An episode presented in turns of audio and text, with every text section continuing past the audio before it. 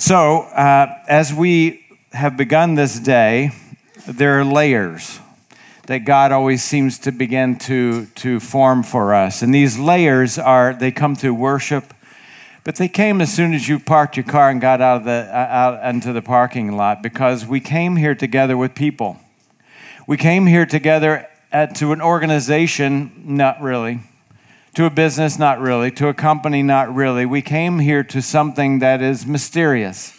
It's called the body of Christ. And the body of Christ is, is, the picture that is painted in the Bible is so clear and so meaningful, and that's, that's our conversation today. Over the course of the last five or six weeks, we kicked off this collection. And the collection was about our identity. And our identity is so critical. I'll repeat myself by saying if we know our identity, we have a better understanding and a better shot at really living out that identity. If we do not know who we are, then most likely we won't live that out, or at least we'll live it out partially. So I think it's critical. We said at the beginning at this, of this collection that there are three kind of major chunks. We begin the second chunk today. Uh, the first one is how we were originally designed, that there is a DNA that God has uh, created, engineered in us, that we are bearers of His image, that we are eternal pursuers, that God has put eternity in our heart, many different things that God uh, has designed us to. Each of these sections, literally, we could spend months on. We've only picked the highlight reel, so to speak. We now move into a different uh, angle, and that is positionally. What do I mean by that? What I mean by positionally is that there are times when, uh, when we come to Christ, that we are positioned in a way that sometimes we're even unaware of that positioning. In other words, we have a certain standing, a certain dimension, if indeed we have come to the intersection where we come to Christ, we recognize our deep need for a Savior, for a rescuer, and we come to Him and say, God, in and of myself, in and of any religious effort, any, any uh, good behavior on my part, it will not put me in good favor with you. Therefore, I'm going to completely depend and lean on the gift that you have given to us through the cross of Jesus Christ. And when we make that intersection and lean in by faith and depend completely on the gift that Christ gives to us on the cross, there are so many things that happen positionally. Sometimes we're unaware of those. I saw this picture on, on the internet. This is a real uh, uh, uh, bona fide picture. These guys fishing. Now, if you know anything about fishing, they are uh, positioned in this beautiful place. They're right, right around the corner. What they don't know is they're also positioned, if we can go to the next slide, they're positioned with a bear. This is a, this is a true picture. The guys across the, the, uh, the, the creek there, who they're looking at desperately, who are probably telling them right now that they, there is a bear behind them, had no idea. The end of the story is they both got eaten a lot. Just kidding. They did not. They, they, uh, they were fine. The bear went away, probably because they weren't catching any fish, and they was, the bear was just there. There is an unawareness at times that we are positioned. As soon as you are born, in this country or any country, you now are a citizen that you but you have no idea when you're a little baby of all the rights and responsibilities that you have at that as a citizen of whatever country that is. It's not only as you grow older and you become more mature, more seasoned, do you understand, oh, I have this responsibility and I have this right. So we're going to look today in, in Ephesians chapter 2. At least we're going to begin there. And then we're going to land today. I always kind of like to tell you we're to, where we're going to land. 1 Corinthians chapter 12. We'll land there today. If you have your Bible, that's where we're going to park. But as we ramp up to this, let's uh, we begin in uh, Ephesians chapter 2 verse 17. The third song that we sang today, by the way, is is affirmed here now in the scripture or I should say that the third song affirms what we read in the scripture. Ephesians 2:17, Christ came and preached peace to you who were far away, and peace to those who were near. For through him we have both have access to the Father by one Spirit. Consequently, because Christ came, bridged the gap, consequently, you are no longer foreigners and aliens, but fellow citizens with God's people and members of God's household. So, in this moment of intersection, most of us have come to Christ truly and saying, I am away from God. I recognize in that moment that I'm in need of God. I recognize in that moment that I have the stain of sin, that by myself and by my own effort, I cannot remove that from my life. Therefore, I'm coming to Christ. And for most of us, that's why we, we came to have that relationship with Christ. But at the same time, there are these endless positions that, we ha- that happen all in that one moment. They're endless. so we're told right in this moment, we became citizens of heaven. We became members of God's household. I don't know about you, I didn't know that. I didn't know that positioning when I came to Christ. I was just like, oh, wow. I'm forgiven. I'm okay with God. That's, you know, that was the simple truth of what I was seeking. And yet there, there were just these endless layers that you keep discovering. Endless is a great word, is it not? So last week, last night, in fact, I was eating dinner at Jason's Deli. Don't know if you've ever been there. They got a nice little salad bar. So I went there and they had this this salad bar. And I, I was the first one to order. We had about six, seven people with kids in our in our uh, our dinner party. And so I stepped up and it was easy for me. I'm like, hey, I'll do the salad bar. I thought I could just order and move away. But you know, this is America, so there's a gajillion choices. So she said, one stop or endless. And so I said to her, well, can I stay the whole week if it's endless? yeah, she didn't think it was funny. I thought one of two things she needs to get a life, or I need to get better material. It's probably both. You know what I'm talking about? So I said, Well, I, was, I thought about that. I said, Well, how big is the bowl? So she showed me the bowl. The bowl is pretty big. I mean, that's going to determine if it's going to be one stop, right? I mean, maybe a little cup of chili or something, you know, like, well, I can only get a few pieces of lettuce. So I wanted to see the size of the bowl. Well, how, how's the size of the bowl? So she showed me this big bowl. But then I came with this ingenious plan. I had this sinister smile come across my face. I could tell she could tell I was thinking something, you know. I'm like, hey, you know what? Uh, I see a soft serve machine. Does that come with the one stop? Oh, yeah, sure does. I'm like, uh huh, okay. Uh, but she kept saying, but it's one stop. Like she, she saw it in my eye, like this guy's gonna eat a lot of ice cream. But you know, I'm not eating ice cream right now. But I'm just thinking. So uh, I said, okay, just one stop. I said, well, and I said, well, here's what I could do. I could use the sizable bowl for the one stop ice cream, and I could use my tray for the one stop salad bar. And I said, do you know you could fit three pounds of salad on a tray? She didn't think that was funny either. But that word endless, it just, and I did it. No, I'm kidding. I didn't do it. I only fit two pounds of salad on the tray. that word endless is like, man, it just goes on and on and on. The endless position that we have in Christ, we can only touch on, but what we're going to see in our relationship not only gives us the responsibility, but the right of who we are. We are members of God's household. We are fellow citizens together in a place that, that is not here.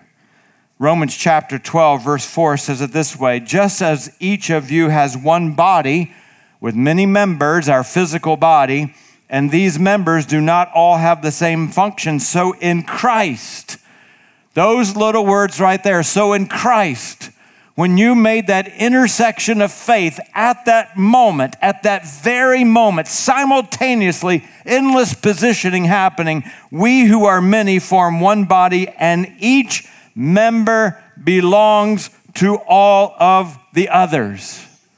So today, we're going to look at what then is a healthy body.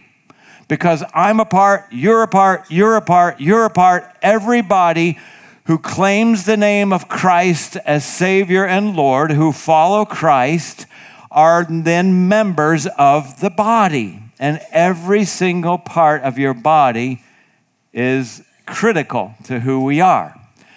So, when I think about our body and how to keep healthy, there are a lot of things that we could talk about exercise, eating right, putting the right things in. But truly, when your body is healthy, because when I get on an airplane, man, it's a routine. I definitely leave the plane better than what I found it. We're cleaning, we're spraying. I offer the spray to other people because I figure, like, hey, if they're strong, I'm strong. So, hey, would you like a wipe? No. Are you sure? I'll give them the second follow up. Are you sure? Yeah. So I'm wiping down, you know, uh, the you know the armrest and the tray and the little pouchy thing in front of me. I'm wiping down the seat belt. It takes more than one wipe, by the way. Sometimes I wipe down my fellow passenger if they need it. I'm spraying. I just act like I'm missing, but I mean, act like, you know, shh, shh, I'm actually spraying them. I'm spraying me. We're taking stuff. We got Q tips. I mean, you know, if you're traveling a lot, you got you got to do this. But one of the things that is so critical is how is your body to begin with? Is your body strong enough to reject all of the germs that may come in? Because after all that wiping and spraying, if your body and your immune system is compromised to begin with, it don't matter how much spray and wiping you're doing. How about that? So, if we're going to be a strong body, I'm going to propose there's some there are four things that we'd want to reject. Okay? Four things we want to reject. Here's the first one. It's rampant in our culture. We reject as a member of the body of Christ, we reject individualism. We reject individualism. Take any football team. You've seen it. The, the, the guy out there who's doing hot dogs, you know, he's, he's got to be the you know, the star of the show, he hasn't learned to mesh in with the rest of the team. It's fatal to a team. It's fatal to, to, to a, an organization. It's fatal to the body of Christ if we're going to be individual and we've got to have things our way and we just can't put on a jersey and play with anybody else. In 2 Corinthians chapter 12, where we'll now park in verse 12, the body is a unit. And though it is made up of many different parts, and though all of its parts are many, they do form one jersey. They all put one jersey on. So it is with Christ, for we are all baptized by one Spirit, one body, whether Jews or Greeks, slave or free, and we were all given one Spirit to drink. In other words, a body is healthy, a, a spiritual body is healthy when we're willing by the power of the Spirit, it's the only way you can do it, by the way, by the power of the Spirit to chisel away at our own wants and desires and all those things, preferences, and say, I'm going to chisel that away. Some people do this naturally. I know some people are not Christians that are jersey wearers. You know, you, are going to have a picnic, we're all going to wear red shirts. Great, I'll wear a red shirt. So sometimes it's a personality, some personalities, some of you just have a proclivity. If someone says red, you got to say green. And, and, I, and I empathize with that. I don't say that judgmentally, but I'm saying that you might have to work harder, I'd like to say, but you will have to bow deeper. There are certain things that all of us, I have my own thing. I'm a workaholic. You, maybe some of you like, dude, I, I work 30 hours and call it a week. You don't have to wrestle with that. I have to wrestle with that. So everybody's wrestling with their own deal. You might be a, a non jersey wearer. So, my, so, what the Word of God says to us is that in order to overcome that and be part of the body, we, we submit ourselves and say, just honestly to God, God, I am a contrarian by nature. I like to be individual by nature. That doesn't mean we can't be all different and everything, but when it comes to, hey, we're moving from A to B, I want to go to C. That's just my natural proclivity. So, you may have say, Spirit of God, would you iron that wrinkle out of my life so that I become more mature and more of an effective part of the body. I don't know if you know about ancient history, but you know, you've seen so many statues in museums, and often they're missing the head. Have you ever noticed that? Sometimes they're missing the nose, but sometimes they're missing the head. There's a lot of statues that, you know, they're missing the head. There's a reason for that. Some of the sculptors of the day made the head portable because there are many instances when a, uh, an emperor or whoever the leader was took over and they replaced the head on the existing so, show, uh, statue with their head. You know, I mean, with a cement part of their head, not their actual head. because from the beginning, the design was hey, you might be out of here. It is one of the greatest dangers, the greatest germs to the healthy body of Christ. We've talked about it here in this room many times that the, the, the body of Christ, our culture, is so transitory and it don't take much for a head to fall off. And it comes back to individualism. Here's the second thing reject insignificance. Reject insignificance. In 1 Corinthians chapter 12 verse 22, those parts of the body that seem to be weaker, earlobes, eyebrows. I could do without my eyebrows. Some people do. Um, hair, obviously, happening. I, I, can live life without my hair. Some, some parts we won't mention that are unmentionable. They're indispensable weaker and indispensable are in the same category. The parts of the body that seem weaker are indispensable. The parts that we think are less honorable, we treat with special honor. And the parts that are unpresentable, we treat with special modesty, while our presentable parts need no special treatment. But God has combined the members of the body and has given greater honor to the parts that lacked it, so that there should be no division in the body, but that its parts should have equal concern for each other. If one part suffers, every part suffers. If one part is honored, everyone rejoices over it. In other words, in the body of Christ, we reject this sense that you're better, I'm better, you're richer, I'm poorer, you're uh, more important, I'm less important, you're more popular, I'm less popular. All that goes out the window and we have to reject it. And as human beings, sometimes that's difficult, is it not? Because sometimes we say, hey, we're gonna, we're gonna treat different parts of the body differently oh, that, that guy's really successful. We're going to treat him differently. That person has a lot of money. We're going to treat them differently. Oh, he knows a lot about the Bible. We're going to, you know, they're, we're going to treat him a little bit differently. And, that, and that, we, that's not how uh, God says to roll. Last night, I'm sitting on the couch. To be honest with you, I'm in this sleep shirt. It's got a bunch of holes in it. It's comfortable. I'm going to keep it until it falls off my entire body. It just disintegrates because it's so comfortable. And to be honest with you, I'm sitting there um, in some boxer shorts. Can you say that in church? Just dead. Um, we're helping our neighbor out by feeding the dog, and my wife made cu- uh, cupcakes, and she went over there. My son and her went over there. And uh, my son comes back alone. That was weird. It was dark. My son came back alone. And he, this is why he said it Hey, mom tripped and fell out in the driveway. and then he sits down and watches TV.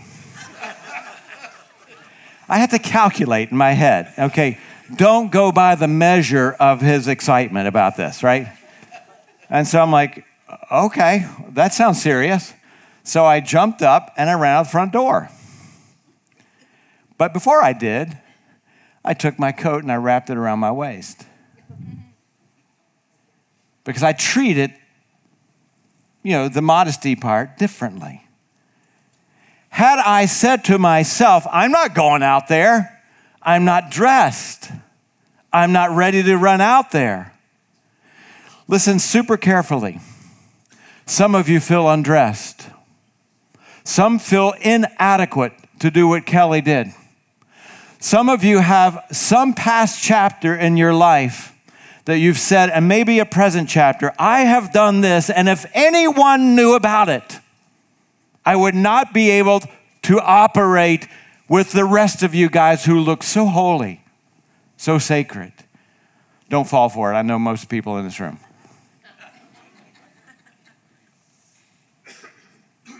Isn't that the case? I'm speaking to those parts, those members of the body that seem weak at this point, that say, I could never, if they only knew. Let me use God's word with you indispensable. Indispensable. Christ has forgiven your sin. He's forgiven my sin. He renews us to use us. He gives us, that just came out. That, that's pretty, you know, write that down, would you? He, he brings us to life to work in his kingdom. He doesn't bring us to life just to keep everything to ourselves. Reject that insignificance. From time to time, I think it's important for me to remind us about row four. Some of you like, okay, what, what is row four? And in, in the seat back pocket in front of you, you'll see this envelope that says row four. Row four was based on the life of Moses who at the age of 40 murdered a man. He sequestered himself.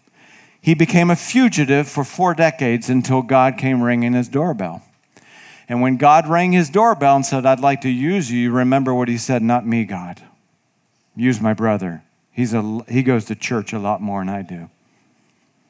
He knows the Bible a lot more than I do, and he hasn't screwed up like I have. And God said, Oh, no, you're, you're indispensable. Row four, if you open up the envelope, there's a card. On the front side, it says haves, on the back side, it has needs. The haves is designed for those people who have gone through something in their life that has been difficult that God has successfully moved you through. Maybe it's the death of a spouse, the death of a child, a divorce. Maybe at one point in your life you got an abortion and you think God could never use that. But somebody else is in the intersection of making that decision, and you are indispensable. Indispensable, where you thought you were dispensable, a throwaway. May I say it like this? There are no throwaways in the membership of the household of God. And somebody needed to hear that today. You have dismissed yourself, but God hasn't. We reject insignificance. On the other side of that, that is the need. You may have a need right now. And someone who has gone through the same thing, they're not going to be a professional counselor, but they will understand you and walk with you and pray with you more than someone who has not gone through that. Never think you're indispensable. Here's the third thing reject independence. I don't need anybody. I don't need anybody. That's what that says, 1 Corinthians 12, 18. God has arranged the parts of the body, every one of them, just as He wanted them to be. If they were all a nose, right? If they were all one part, what would the, what would the body be? As it is, there are many parts, but one body. The eye cannot say to the hand, I don't need you. And the head cannot say to the feet, I don't need you. I was reading, uh, I don't know if you've ever read In His Image. It was written by a doctor that's just uh, a brilliant doctor, and he talks about our body and how God has created. I brought, I brought a message from his book today. Um, and here we go. In the human body, when an area loses sensory contact with the rest of the body, even when its nourishment system remains intact, that part begins to wither. The body poorly protects what it does not feel. I want you to look that when its nourishment system remains intact, intact. In other words, we can sometimes feel like, well, I'm just I'm getting the Bible on my own. I'm listening to podcasts, I'm reading it on my own, and I don't need this. I don't need church. It's kind of become, you know, kind of a fad. I can do church on my own. But the problem with that is when you're having the worst day of your life, then that Bible study will help you only a little bit because one part of the body needs the other part of the body. If something happens to my, my brain, most likely it would affect some of the motion in my hand or some of the motion in my leg. One part of the body affects the other part of the body. And what, what this doctor is saying is that the body poorly protects what it does not feel. How many times have I sat at a coffee table with someone and they said, Man, I just, man, I'm having the worst day of my life. I'm going through this difficult chapter. I'm like, Who, who, who are you with in the body of Christ? I'm like, No, I, I don't know. And nobody called me. Like, we didn't know because somehow I've, you become independent and now we don't know. But the closer we get in, imperfectly, we're going to do it imperfectly, but the closer that we get in, we know you, you know me, and all of a sudden we can take care of one another's needs. Make sense? Finally, we reject inactivity. We reject inactivity. So let's review. We reject individualism, insignificance, independence, and inactivity in 1 Corinthians chapter 12 verse 14 now the body is not made up of one part but many if the foot should say because I'm not a hand I do not belong to the body if it would not for that reason cease to be part of the body. And if the ear should say because I'm not an eye I don't belong to the body it would not therefore re, uh, by reason cease to be part of the body. If the whole body were an eye where would that sense of hearing be if the whole body were an ear, where would that sense of smell be? Here's what Christ is saying we need every part of our body. See, when Kelly came up this morning, I asked her that final question intentionally What has this done for you? I didn't say, hey, what, this, what has it done for us? So, when we have opportunities to serve and become active in the body of Christ, this is when we become the most fulfilled and the most happiest in our lives because God has positioned us in that identity. If we don't position, if we don't live out our position, we begin to become frustrated. We begin to become bored. So, where is God working in your life to say, man, I'm feeling inactive because we know what happens to inactive body parts. They begin to wither. We already saw it. And inwardly, we begin to wither, and then we say, you know, church is a little boring for me. Well, yeah, I get that. That'd be like me just being on a football team and sitting on the bench the whole time. Like, it's not very exciting. We'll get on the field. That'd be exciting. I was reading about the Navajo tribe. Quite interesting that their most, how they deemed a person who was deviant in their community was not by some crime that they did, but their words exactly was, he acts as if he has no relatives. Think about that. He acts as if he has no relatives. Okay, you know me. I've got to step on some toes. If we're in the body of Christ and we remain inactive, then in, in a sense, because we're members of God's household, we're living as if we have no relatives. In the body of Christ, I'm your brother. In the body of Christ, you're my brother, you're my sister. And God would say, Man, I have called you and positioned you into the most important group of people ever. It's called my body. My body. I want to share a couple of pictures with you today. These are global pictures we're talking about within these four walls today. But I'm sharing these pictures with you because of the happiness that I get to witness on the part of some of my friends around the world. Uh, when I talk to them, they have literally an, en- an enormous fraction of what any American has, a, fraction. I mean, living off, we, we, couldn't, we couldn't do it probably. They're, they're, they're economically, they're at that level, but they are the most fulfilled, the most energized, the most happiest people is because they're not so cluttered with so many choices that take them away from living out their identity. You remember the enemy wants to come and rob and steal.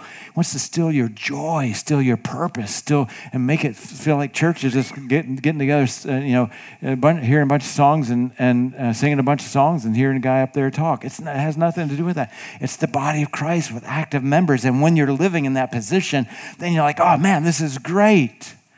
I want, I want to show you a couple of pictures from Isiko Charles in Uganda. And they're training, uh, and, and in these environments and his energy, if we'll just go to the next slide, his energy uh, uh, of coming and traveling so many miles for his relatives. And I'm not talking about his biological relatives. I want to, I want to introduce you to Joel Mapesa. Joel Mapesa lives in Nairobi, and, uh, and he was going to a refugee camp near Somalia this weekend and, and, and throughout this week. And the reason that he was going there was because so many countries are represented in that refugee camp Somalia, Burundi, uh, Eritrea, many different countries in that region. And he said, Those are my brothers and sisters. Driven by the fact that he is part of the body of Christ. But on the way, this was a 17 hour trip. So if we can go to the next slide, they ran into 130 kilometers out, they ran into flash raining and flash flooding. The next picture will show you where a bridge used to be. And then the next, if we go to the next picture, uh, the next slide, um, they finally made it. And I want to read to you what he said. He said, Hi, Steve. I had a lot of challenges on along the road. There was heavy rains which caused the river to flood, and this was 130 kilometers to the, before we got to the camp. After the flooding, the bridge that is used by all the vehicles was carried away by the waters. No vehicle would cross over. People stayed on the road four days without crossing. I had to come back to a town uh, called Kitale where I had to make arrangements for these refugee leaders to come over to Kitale because they not, could not come to the because uh, they could come to the river and cross over by emergency rescue boats, which were ferrying people across many parts in the camp were heavily flooded. Then he finally said, but the training had a very positive reception by all the leaders. They really love the one to one concept and have committed themselves to go and teach each other. I had to do one training with the Sudanese, Congolese, Burundians, and a separate one with the few Somalis and uh, Eritreas because they requested to come later due to a program that was going on on their side of the refugee camp. The second group did not allow me to take their photos because of security purposes. If you could have a two minute conversation with Joel Mapesa, you would find him to be the happiest man you've ever met. Humble, but, but deeply happy. I wanted to show you, I wanted to share with you yesterday, uh, uh, today, Kelly, because her joy is infectious, contagious.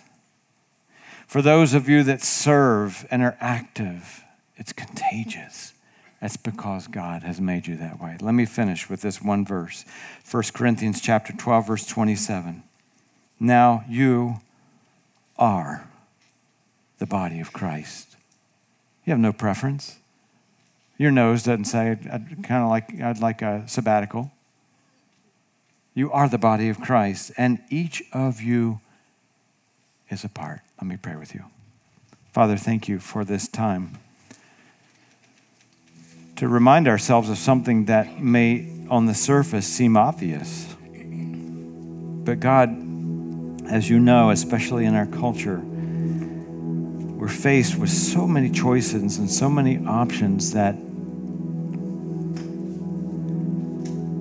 we at, we at times find it a challenge to live out uh, the identity sometimes the identity and the way you've created us, but sometimes the identity of how you've positioned us.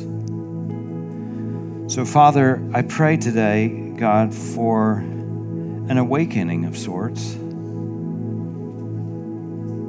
Somebody today needed to, under, to, to hear, to revisit their individualism. And as soon as that word is spoken, there's a, there's a trigger of familiarity. And by the Spirit of God only, that individualism can be melted away. Somebody here today feels insignificant, God. Feels that most likely they're not worthy, they're not adequate. they're not even allowed to, to become active family of God. I pray, Father, you'll come underneath them and raise them up and whisper in their ear this word You're indispensable. You're indispensable. Some people are living the best chapter of their life, and the furthest thing from their mind is that they actually need anybody else. But on that day, when the page turns into the most difficult or a difficult chapter of their life, they'll know it. Why not be known now? Finally, Father, perhaps the most challenging thing to hear is that none of us want to act as if we have no relatives. We are the body of Christ, and each of us is a part. So, God, I pray today for those that would say, I, I am I'm not experiencing the fulfilled joy, the happiness, the purpose, the energy of being a Christian, of being a Christ follower. I pray, God, that you would awaken in them the desire, the motivation, the nudge, the challenge to become active. Only then, God, will they have that sense of living out who you have positioned them to be.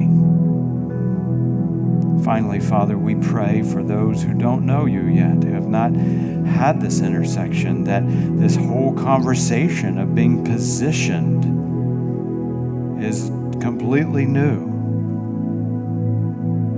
Pray, Father, that the simplicity of the good news of Jesus would penetrate their heart today miraculously That we are all on common ground, broken, bruised, fragile, sinners, mistaken, stained. And no matter how much human effort we put into it, as religion has taught us, it's false.